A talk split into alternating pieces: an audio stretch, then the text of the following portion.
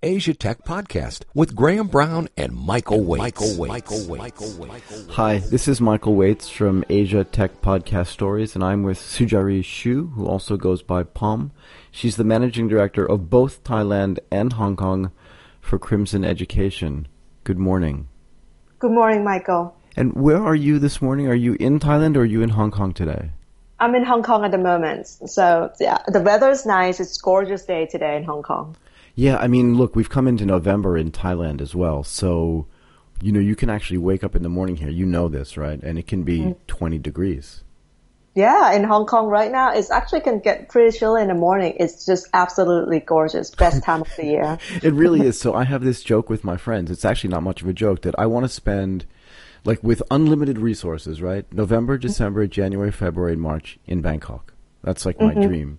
And then where am I? Feb- March. So April, May, June, and July in the south of France. that sounds like a great plan. I think I, I would love to do that at some point. And then August, September, September, and October maybe in like Okinawa in Japan. But anyway, that's that's my goal. That's what I'm working towards. That's good. That's a that sounds like a really good plan. I, I would love that plan too. Maybe I'll copy you at some point. Please do. Um, yeah. I think your family would like it as well. Where, um, yes. Um, wh- where are you from originally? So I'm originally from Thailand, you know, born and bred there. Um, right. Grew up pretty much in Thailand all the way to high school, actually. So, you know, I consider myself 100% Thai, although I'm ethnically Chinese too. So, oh, but right. still considered myself 100% Thai from, from that sense. Where did you go to high school? Um, so I went to Triam Udon Suksa High School, which is ah. um, probably the best public high school in Thailand. So it seems. Everybody so that I've met, seems. everybody that I've met that have gone there has been wildly impressive, actually. Oh, thank you. So I, I don't think it's very, um, you know, contentious that Trimudom is one of the best high school uh, in Thailand. It's a public school. It's a very large school, about 4,000 plus students across just three grade years. So, you know, oh, in wow. each class it's a, yeah, it's a huge school. So each class is about a, a thousand plus students per class, actually, per, per grade year. Right. But if it's that many students per grade year, what does that mean from a classroom size? Oh, it's huge. So, um, you know, our classrooms is approximately 50 students per class. Wow. That'll get really interesting when we talk, when we start talking later about Crimson and specifically, right? Because Mm-hmm. You know, when I was in, so I, when I, where I went to college, small college, right, and I also went to a pretty small high school. My classes were, you know, twenty five kids.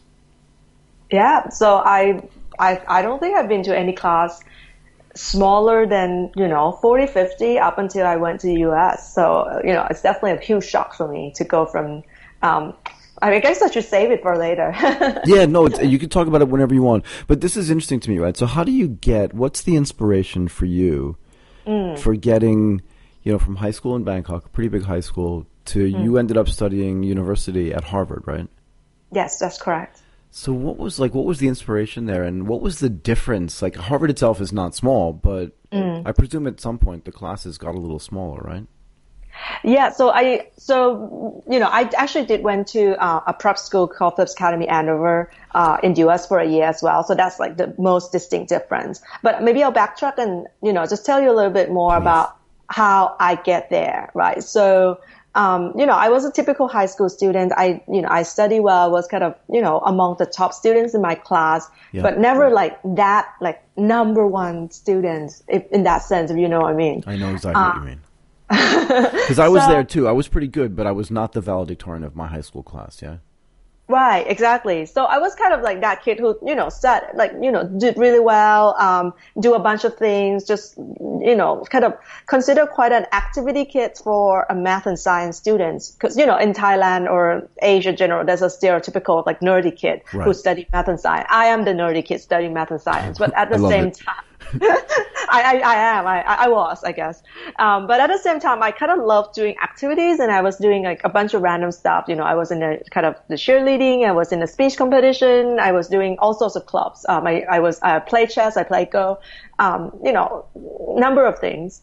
Um, but why did I decide? Um, I think it started being with my parents planting seeds. I think way back in middle school. In middle uh, school. Yeah, um, I think my, my mom just kind of started saying like, oh, have you heard of these universities? You know, like Harvard, like Cambridge, like Oxford, Stanford, Yale, you know, so on. And I just said, oh, no, but you know, that sounds pretty cool. She showed me some pictures. Um, and I was like, oh, that looks pretty. Uh, you know, that's kind of cool. And then she's like, would you like to study there someday? I'm like, yeah, definitely. Um, and I remember like we talked about it in the car in the Bangkok traffic jam on a rainy day. I, I don't know, for some reason that scene like stuck in my mind. Right. I remember exactly like when and where and how. And I look out the window and there's like McDonald's out there with, you know, the McDonald guy standing right. smiling in the front. That's kind of, kind of, I feel like it symbolized America for me. Um, so that's that funny. So when you're well. thinking, so when you're thinking about Harvard, you're thinking about Ronald McDonald. That's great. That you know, in in a way, in middle school, when I really you know don't understand much about America other than McDonald's and a few Hollywood movies. Right. Um, I'm sad now, actually, as an American. Well, but I understand. Know, yeah, I, I, think you know back then I didn't have too much exposure. Fair enough. Um, right. So going to high school, my high school was very competitive, and and the students the teachers always push students to um, participate in a lot of competitions, um, and one of them being the um, the King Scholarship or and the government scholarship that you know they the government or the King depends on which scholarships you receive. Right. Uh, you know, pay for your entire undergraduate education. Regardless of uh, where, regardless of where you go, that's either inside the domestic or international. Um, well, mostly kids decide to go international, um, you actually get to decide where you want to study in the world, anywhere in the world, uh, for, at least for the King Scholarship, That's and great. they will pay for it. Um, so you basically, uh, there's actually different types of scholarships um, that you can apply for, but you can apply for two only. And the King Scholarship is basically uh, granted to only nine students in the entire country. So nine it's a country, students. Right. Wow. Um, so five math and science students and five like humanities uh, and four humanities students, um, and that breaks down to like you know humanity arts and humanity math students. So um, so you, there's a nation, nationwide examinations, and you can only pick two uh, scholarships that you want to apply. So you either pick you know what King Scholar and another government scholarship, or you pick two different types of government scholarships that basically granted by different ministries. Um, if you take the ministry scholarships, then you come back and work from ministry. It's, so it's technically not a scholarship in a real right, sense. Right. Right. So because you have to come back and work for that ministry kind of to pay back. But, but the King Scholarship is special because it's a true grant. So you don't have to come back and work for anyone. You just kind of, you know, promise that you'll come back and work in Thailand to help the country. Right. But in, in any capacity that you wish you want to do. Awesome. Um, so at the time, because I was not a top student, uh, my my teacher actually said, "Hey, you know, like to to increase your chance, you might as well." Um, put down two government scholarships so you have more chance you know. Like don't waste a spot put in king scholarship. You're not going to get it. You're not the nice student of the country. Thanks for your support. Yes. No but and your you encouragement. Know, right um, but but she was actually not saying it in a very mean way. no, know, she was she was genuinely like really want to maximize my chance of getting some scholarships, right? right. Um, and I came home and I told my mom that and I said, you know what, I think my, my teacher's right. I'm gonna just put on like two government scholarships in in this slot. And she goes, no, if you don't get a King scholarship, I do not want you to take it because I don't want to, you know, narrow your career path. I don't want to narrow your career option. You know, you can do whatever you, I want you to be able to do whatever you want, pursue whatever career you want to pursue. So you either get a King scholarship or you're not going to get it. So I said, okay, mom, is that what you want? so, so that's what I did. I put King Scholarship on and, you know, luckily my mom told me to do that because I, I ended up place number one. Wow. Uh, and, and got the scholarship to go study, uh, in the U.S., uh, which is the country of my choice. Wow. But, and you didn't actually take the easy way out once you got to Harvard either, right? I mean, what no. did you study when you were there?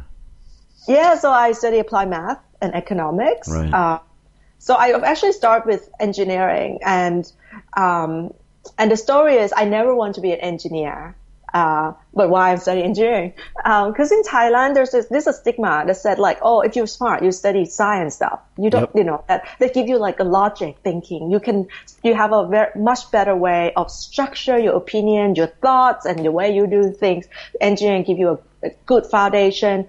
Um, and you know, don't go do like things like accounting because you know you're just going to end up being just accountant, but you're not going to be manager. You're not going to be a company leader, CEO. You need a better foundation because Thailand is very restrictive in terms of how you can choose your major, and that has been told taught to me since I was very young. So when I get to Harvard, I was like, well, you know, I like math, I like physics, engineering. That's what I'm going to do because I want to be a manager. I'm going to do engineering. kind of sounds like a convoluted way to, to go about your career planning. Um, I did that and I realized like, you know, I really don't like engineers because I really don't want to wire like two wires together or build a robot or, you know, it, it's just like not my thing. Like I, I, I, I like every time there's a lab, like all my classmates would stay behind. They were like, "Oh, so great! Let's see if we can make the robot flip."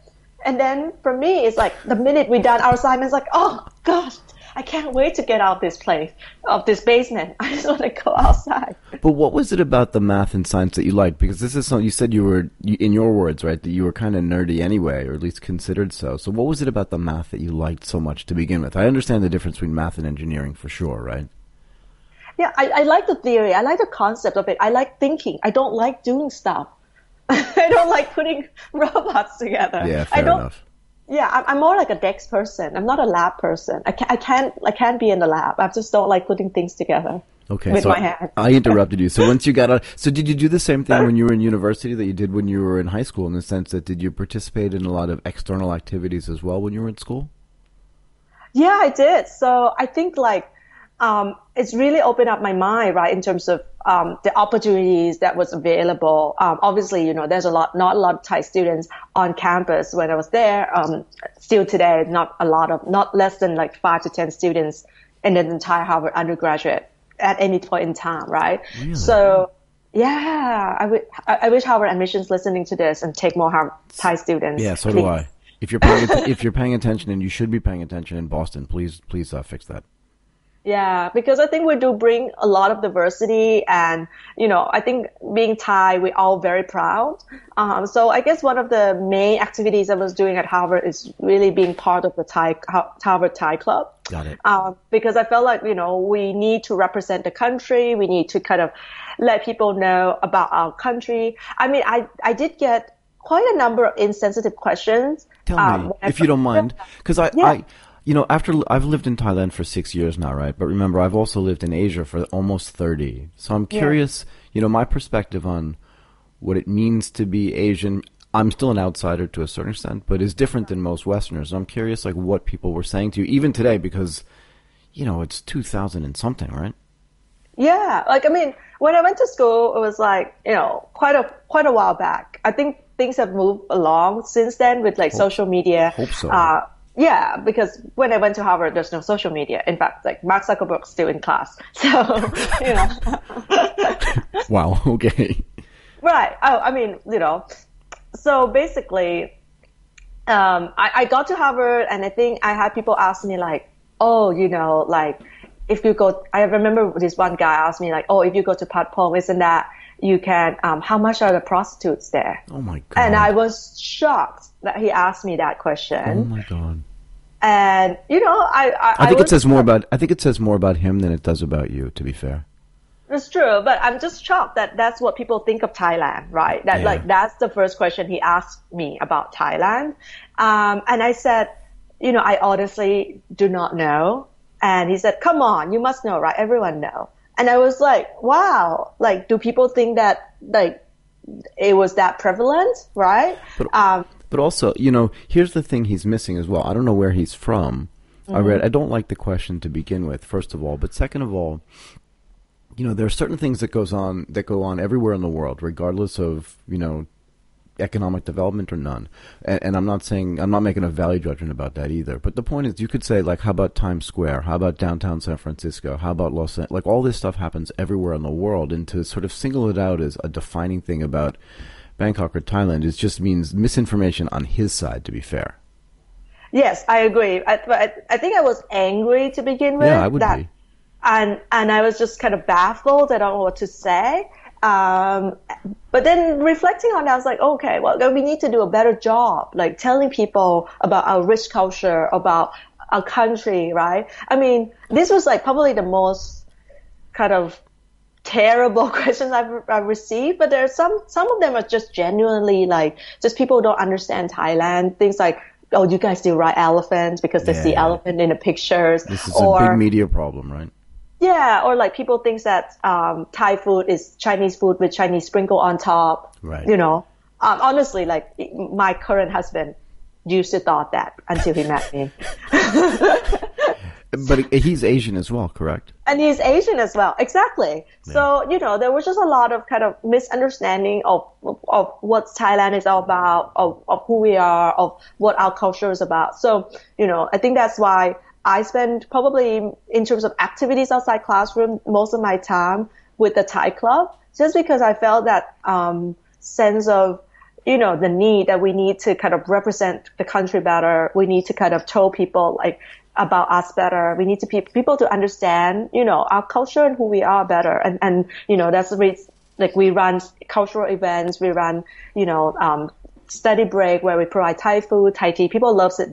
People love Thai food. And then truly, like we explain to them, like, hey guys, like there's more to Thai food than you know pad Thai or like you know peanut butter. I I mean peanuts on on anything that you can think of. Right. And how about this? How about Thailand is, at least when it mattered, was the largest exporter of disk drives in the world and is one Mm-hmm. of the largest producers of cars in the world and is the largest exporter of rice in the world. And and how about this too? How about there's less than 1% unemployment in Thailand? right? or how the- Everybody's working. Yes, exactly. Or, you know, the fact that, you know, we have a very uh, friendly family-based value or how, you know, the, um, the Buddhism value is, is, is kind of weaving into our culture or how the fact that we actually have very open-minded when it comes to religion, you Yeah. know, and that's our teaching. Right. You know, I, I went to Catholic school as a child and I have a Muslim friend who's you know, attend the same Catholic school as I am. Right. And then I went to Buddhism school. Like, do you don't see that in other country. Whereas like, there's a group of Muslim child attending a Catholic school alongside a Buddhist student.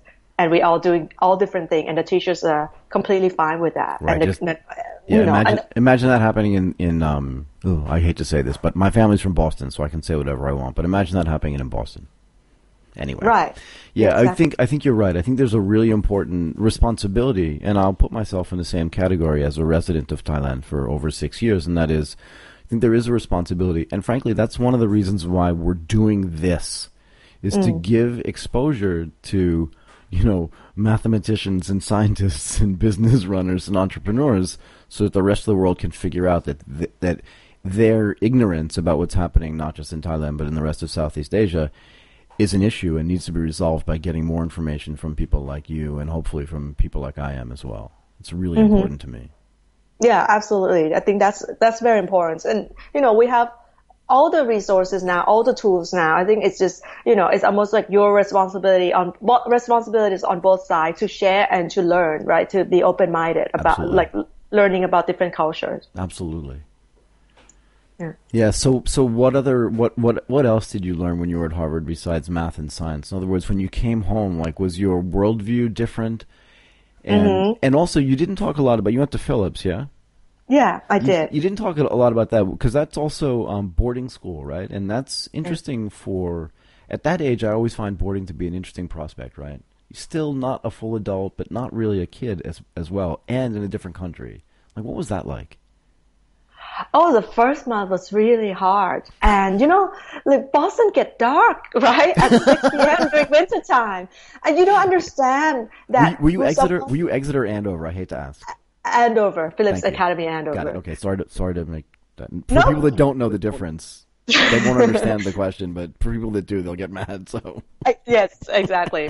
Very, very strong rival- Because you know, because you know, when I went to college, right? If you asked, and a lot of the kids that I went to college with went to boarding school. If you said to them, "Where did you go to high school?" they wouldn't say Phillips Academy. They'd just say, "I went to Andover." Oh, really? Or I went to Exeter. Yeah, that like that was like and remember I was a poor kid, right? So I did not have the opportunity to go to boarding school. So Andover to me was a town. Right. So I didn't understand for a while what it meant, but no one ever said Phillips Academy. So it's very interesting to me just to yeah, they go, I went to Andover because that was their way of saying if you don't know, then too bad for you. But they were so proud.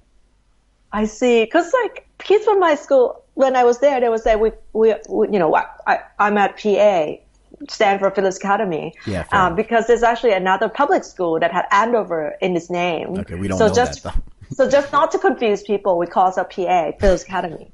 Good stuff. Um, technically, anyway, not to dwell too much on the. no, it's just interesting to me. Um, so the, the, I guess the question was, um, What was it like, you know, boarding it's school? Because you'd never been away Yeah. from home, right? Yeah, I think that, that the first thing I noticed was no, I actually been away from home quite a bit. Um, Okay, my you know, every.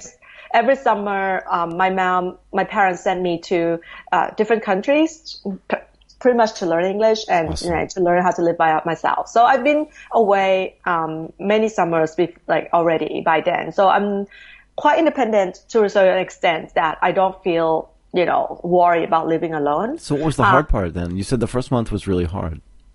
Yeah, like I think the weather and their daylight saving was hard because it it it, made, it depressed me. I used to have sunlight 12 hours a day, and then.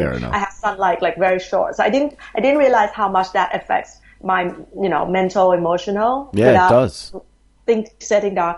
Um, I think having to go through the college application process in such a crunch timeline Oh, without any basics foundation was very crunch, was very hard. Um, you know, if you're not familiar with U.S. application, right, like, you know, kids start preparing, start grade nine, and there's, you know, start doing the SAT grade 10, grade 11. By the time they're senior, they're pretty much done. And, uh, you know, in the final stretch, they're working on their essays, finish up the applications, take a few tests that they're still uh, outstanding right? And they do that over a period of two to three years. I had this, I literally have six months. I land at PA, you know, um, around, um, actually it's class start in August, September, but I fly, I, I flew to US in June Okay. and the application due in December. So six months to get everything together, right? Um, including all the tests, SAT and SAT2 tests. I basically have one shot at every test. Did you the- do it? Did you do any test prep as well? Like, did you I ever take a. PSAT or did you do like a Kaplan course or any of that kind of stuff? Okay, so I never know about SAT until Why I got the scholarship. That's what I want to know. Okay. Yeah. So Nice. no, it was like um, it was a massive preparation that I have to do uh, at the time to to get ready for all this standardized testing. At the same time, adjusting to a new classroom because I used to like 50 kids in the class. We all just kind of listen, take notes, and Right. most of the time don't pay attention. and you know, because it's 50 kids, like you know, Yeah, the you could- teachers just kind of stand in the front and you Right. can do whatever. Um, as long as you don't make too much noise or make the teacher notice that you don't pay attention. Yeah. Um, I, I feel at you know IPA you, you really can't because there are ten kids in the class. Is it really ten? Most of my classes are, and, and granted, I I I took um, advanced class for all my classes by the time I was there, right? Because it was in senior year, so most of my classes are ten students or less. Some are six, some are five. My physics class only have five students, um, and we sit in this little circle, like little table, like in circle. Um, you can't escape the teacher. Right. you, yeah. You can't make noise like you can in a class of. You can't disappear like, excuse me, like you can in a class of fifty. With I, I went to school actually where there were five kids in class as well at some point. So.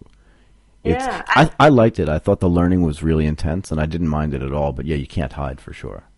No, I loved it, but because it was so engaging in a very different, Different way. I, way, ne- I never had like I never had that kind. I never understand like oh this is what it means to to have like a discussion in class. I mean, we never had a discussion, proper discussion in class, right? And you you were expect to speak up all the time, and you were the teacher will make you talk. The people, the teacher will ask for your opinion, and I was like, wow, oh that was it means to like actually like have opinions and then have proper discussion and you know and and exchange ideas and like be right or be wrong or whatever, right? It just doesn't matter. But the exchange of ideas is really powerful.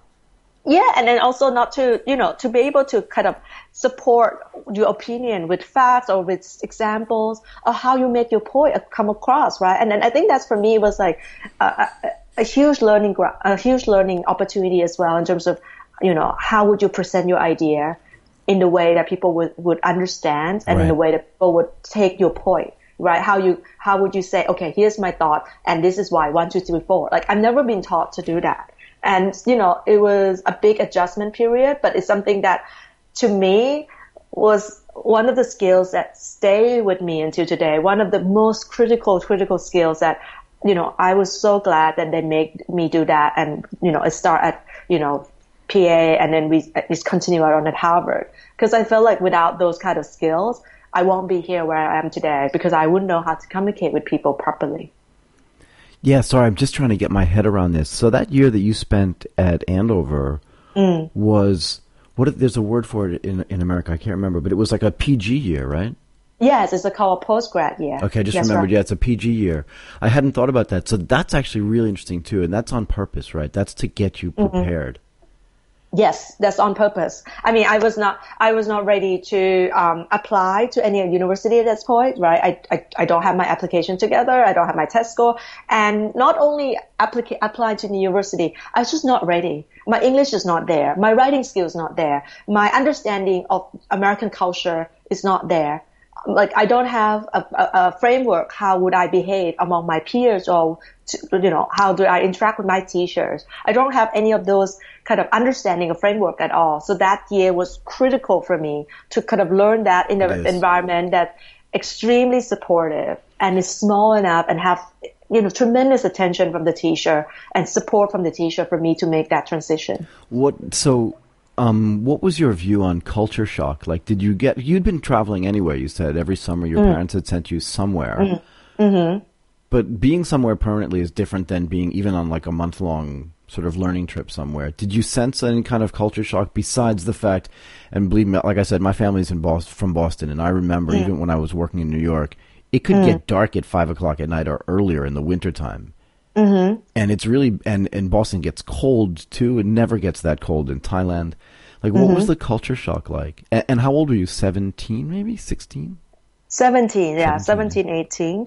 Um, culture shock was, um, you know, I felt that, uh, the people are very independent. Thai people, Thai, especially Thai students, Thai girls like myself, we tend to kind of group together and do things as a group. And there's always kind of encouraged to kind of do things together. Okay. You know, uh, and I found American students are very independent. They just kind of go off doing their own thing, um, a lot more. Okay. Uh, I think the, the, the individuality was a lot more. And that was good and bad because initially I felt a bit awkward. I wasn't sure what to do, um, because I kind of don't have the group and I, I, there's no kind of, kind of form group that I can kind of join Right. because everyone's quite independent. Everyone's kind of have their own individual things to do.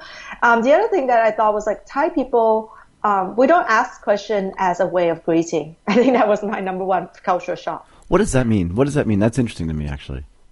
Um, so you know, you you you you know, walk past someone, um, you know, in the school hall, uh, in the hallway, and they say, "Hey, Pom, what's up? How are you?" Right. And I kind of, I literally stop and think, "Oh, you know, oh, I'm good. I'm trying to like, you know, Right, the you have to come up with an answer for that now, right. The the minute I open my mouth, they actually already walk past me. right? Because they're not con- they're not concerned with the, the the answer to that question.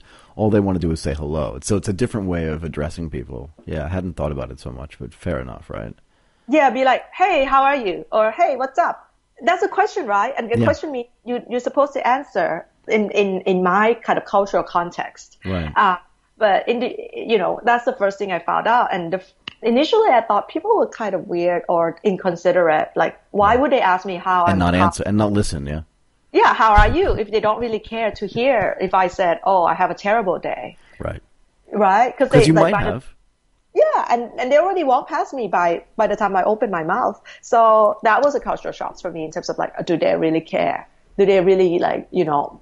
Because in Thailand, you you you're gonna be going up to your friends, be like, "Hey, how you going?" And then you're gonna really spend ten minutes listen to like the entire day. Right. That's how we, you know. But in the U.S., it's not not so much in from that perspective. Was it also the case that the other PG students were had been at you know, Phillips Academy for the last few years anyway, and they just were tagging on an extra year so that they had already known each other too. I've done this. This is why I'm asking, right? Like, I switched hmm. high schools in the middle.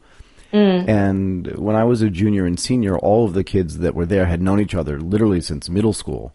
And I was mm. coming from Connecticut into Pennsylvania. It was just that adjustment to me was interesting. I didn't find it hard per se.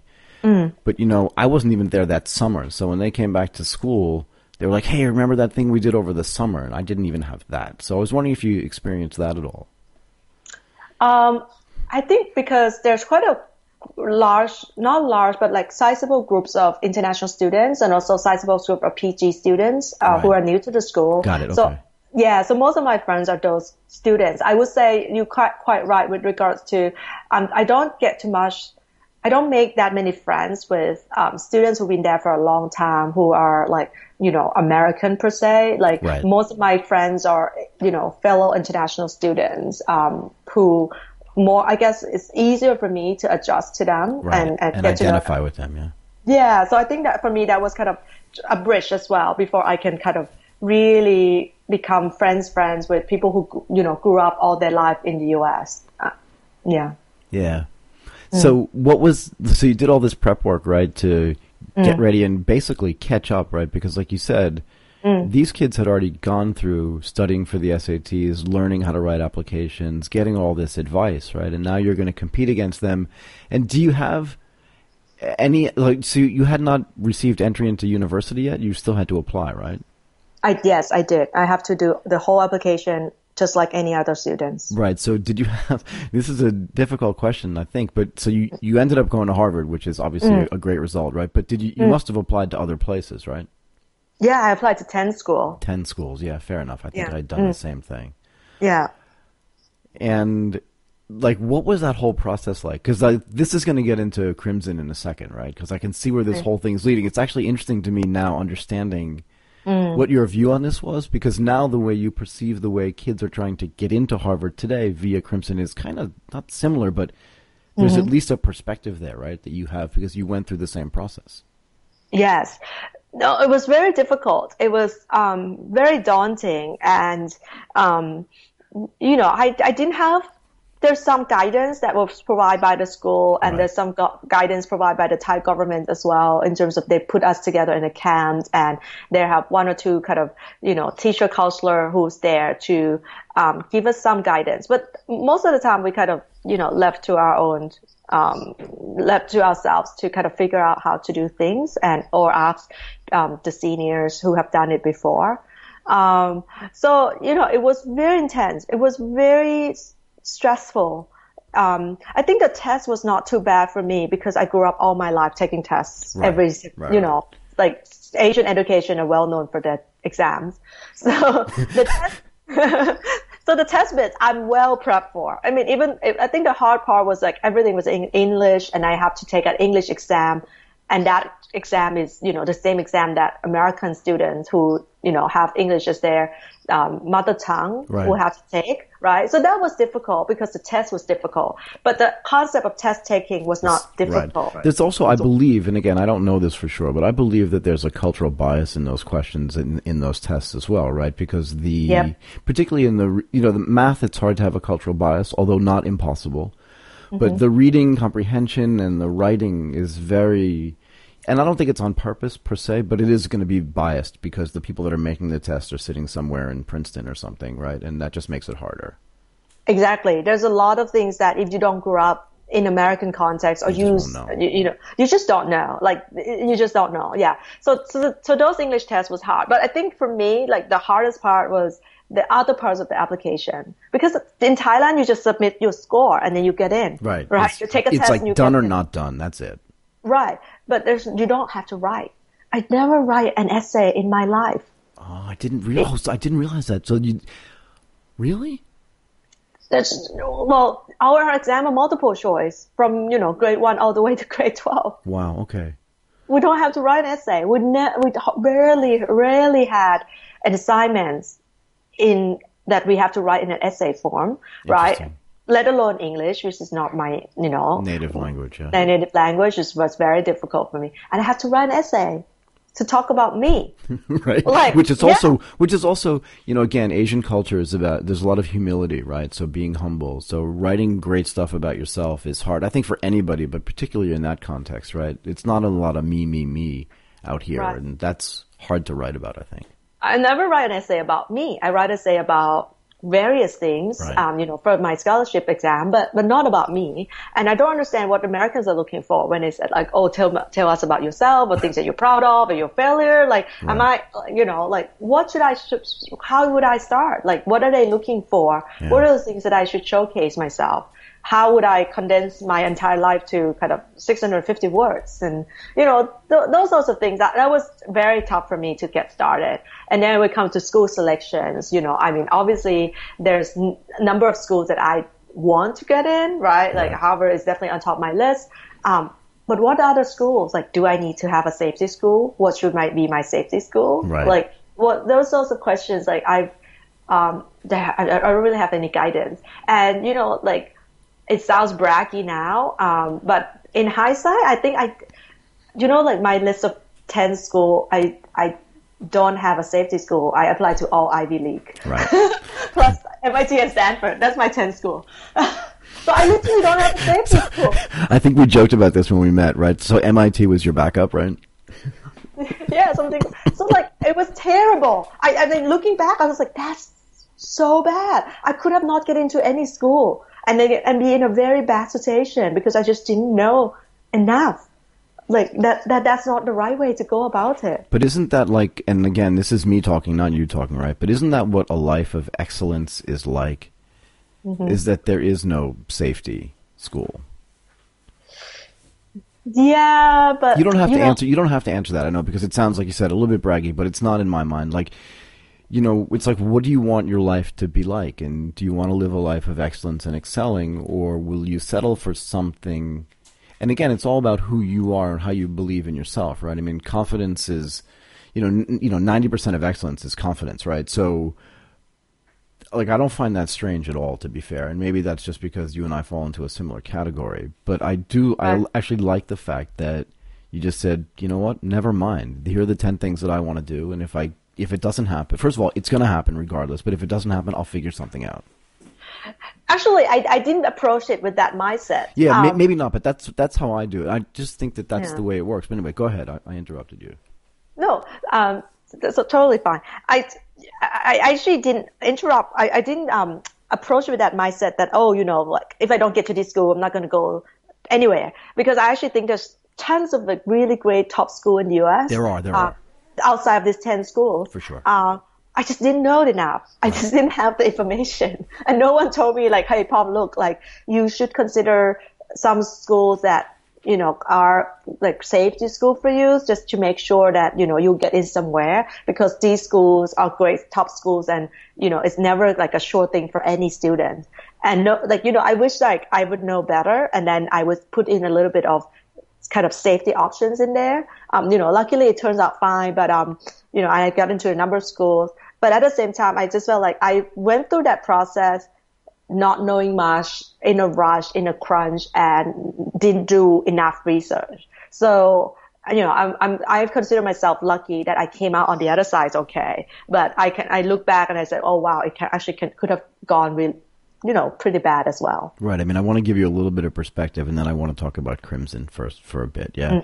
When I Mm. Was in high school, obviously there was no internet, um, and the only guide we had was something called the New York Times Guide to Colleges, Mm-hmm. and it came out every year.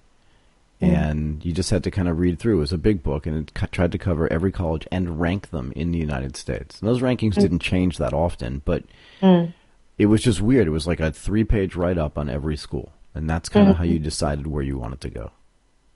Yep. Yep. Just think about the implications of that today. Okay? Mm-hmm. And it's an it's an interesting concept like you said like you didn't have enough information. How would you have known where to apply, where your strengths, you know, in math and science would take you and where the best place to continue to get educated would be? It's Yeah. just an interesting concept. So talk now if you can a little bit about how like what the idea is behind Crimson after all that background, which is amazing and I think leads in really nicely to kind of what you're doing today to a mm-hmm. certain extent, right? I mean, mm-hmm. you've done a bunch of things before that, right? A lot, you did some mm-hmm. private equity stuff, some investment stuff, and, you know, it's not like you just graduated from school and went into this. There's a lot mm-hmm. of other background there, but I think the conversation dovetails really nicely into, you know, how do you get that information to students? How do you codify that? And how do you help, if that's what you're trying to do, mm-hmm. know, get people into the school of their choice, not just in the U.S. but globally. Yeah.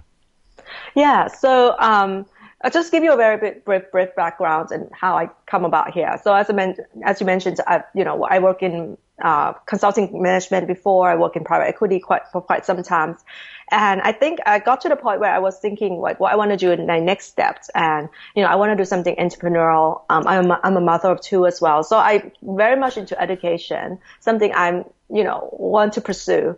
Um, so luckily and by chance, I ran into Jamie Beaton, who's the founder of Crimson Education. Uh, it was founded in Auckland, New Zealand, actually. Right. And he's a Harvard grad too, yes? He's a Harvard grad too, and we ran into each other kind of randomly at one of the case competition event, and we start to talk about his company. And his idea is, you know, New Zealand's quite far away from the rest of the world, and you know, um, he felt like education is the only place it's, it's like the way to kind of open doors for you to make you know the world your global stage instead of like just New Zealand or Australia you know right next to you. Um, so you know he himself like applied to top universities around the world get to them all and then he felt like other kids can do it too. They just don't have someone to guide them to give them enough information. So that's how he started in New Zealand. When I met him we started talking about it and I thought oh that's amazing. I want to do the same.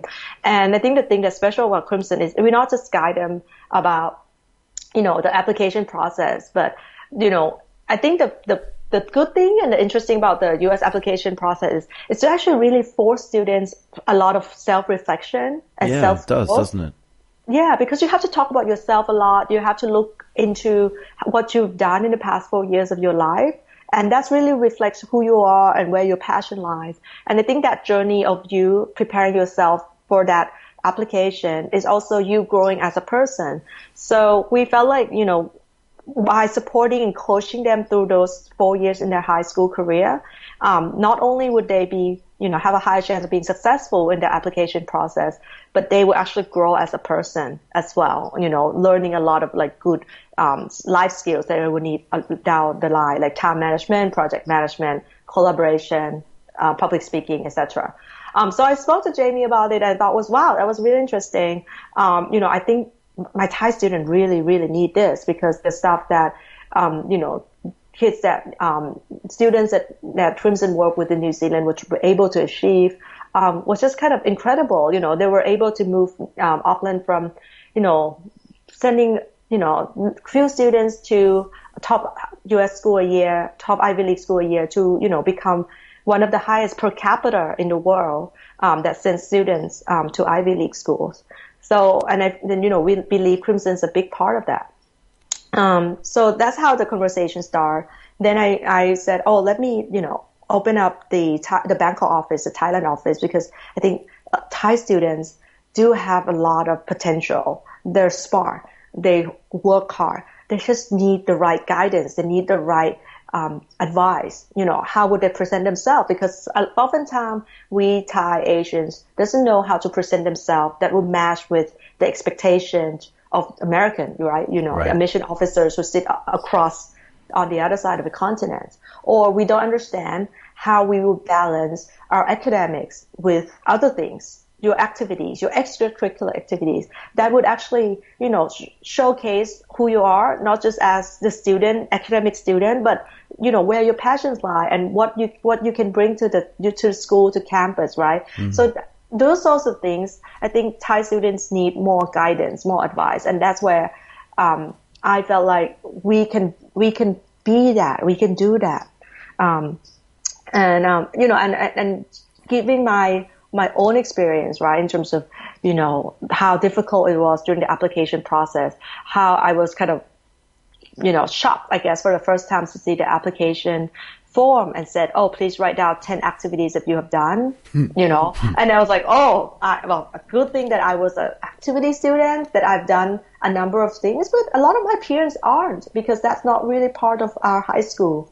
Um, kind of culture that you do a lot of things outside of classroom. Right. The culture is study hard, get good grades, and then you get to university. And that was a culture. Um, so I think, you know, if you were to aim for US university, you have to shift that mindset a bit that they will look at you holistically, you know, in the various aspects of your life, not just your academic. And how would you adjust, you know, your planning in high school to kind of fit that so that you can position yourself a little bit better. And I think that's where we come in. And that's why I feel like, you know, Thai students um, and Thai parents as well need more information, need better understanding in terms of you know what college they're looking for and how can you make this process about self growth and self learning and not just like you know the end the results is the end all be all because there's a lot you know people tend to treat this process as the end result and all be all and I'm, I'm Right. somewhat sad sometimes to, to see when people take that mentality because you, you kind of take away the benefit of going through this journey of, of self learning and self reflection. Yeah, I mean, look, it's a lifelong thing. I think, right? Your your self reflection doesn't end after your four years in high school, and frankly, after your four years in college either, or four years in university, right? That Yeah. type of self reflection should be a, sort of a constant thing that you're doing, and it does, as you said, really nicely lead into personal growth as well, right? So it's not just looking backwards; it's looking forwards and figuring out how can I take the sum total of my experiences and you know make them even better and accelerate them by doing something that I really enjoy doing and learning something in this case that I really enjoy learning. Yep, that's right. Yeah, so that's that's where that's, no, that's, that, I think that's really why we, we want I want to start personally want to start uh, Crimson in Thailand, and then you know I'm pretty happy to see like our student grow as a person. Um, you know, I, I think like one of the like you know it always make my day when parents email us and said you know thanks so much for you know your encouragement or your support you know you know my daughter like went back to participating in this club for the first time Right. and she was you know and she was excited and she did well because you guys are giving her the right training and coaching and now she had the confidence to continue so those sorts of like feedbacks of you know what make us really happy or you know parents saying like you know we've seen like our kids coming out of their shell and was able to, you know, gain confidence to take charge or be more independent. Those sorts of like, you know, feedbacks are making us like really happy. I think it's just, you know, when they get into top school, of course we're very happy, but I think those little things, like when parents are saying,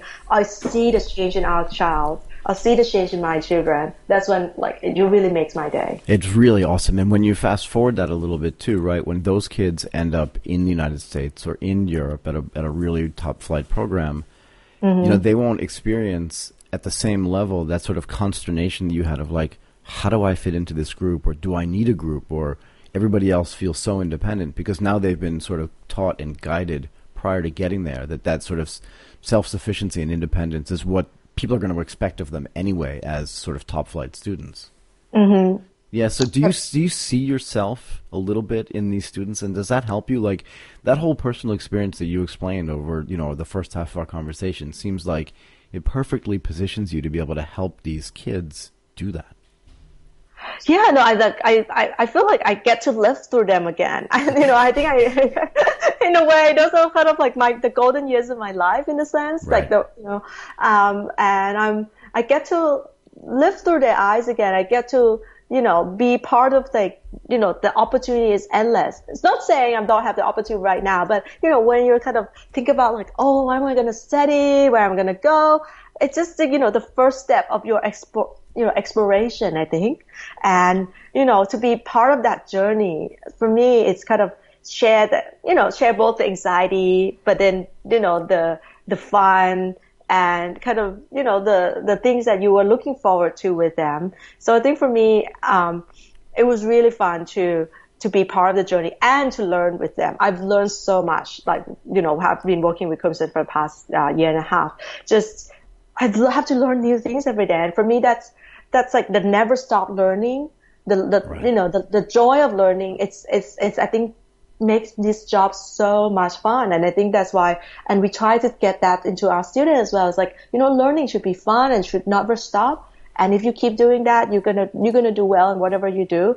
And for me, having, uh, you know, getting to learn new things every day in this job, it just make it, you know, very fulfilling and very fun for me. Yeah, I mean that vicarious experience, right? It almost makes you feel like you're 18 or 19 again. It's not, and it's not a bad thing. And you know, I always say like the scariest person is someone who thinks they're, you know, 25 but has the experience of a 35 or a 40 year old, right? It's really powerful. And just being able to get those new experiences and get those new perspectives, learn, like you said, new things all the time.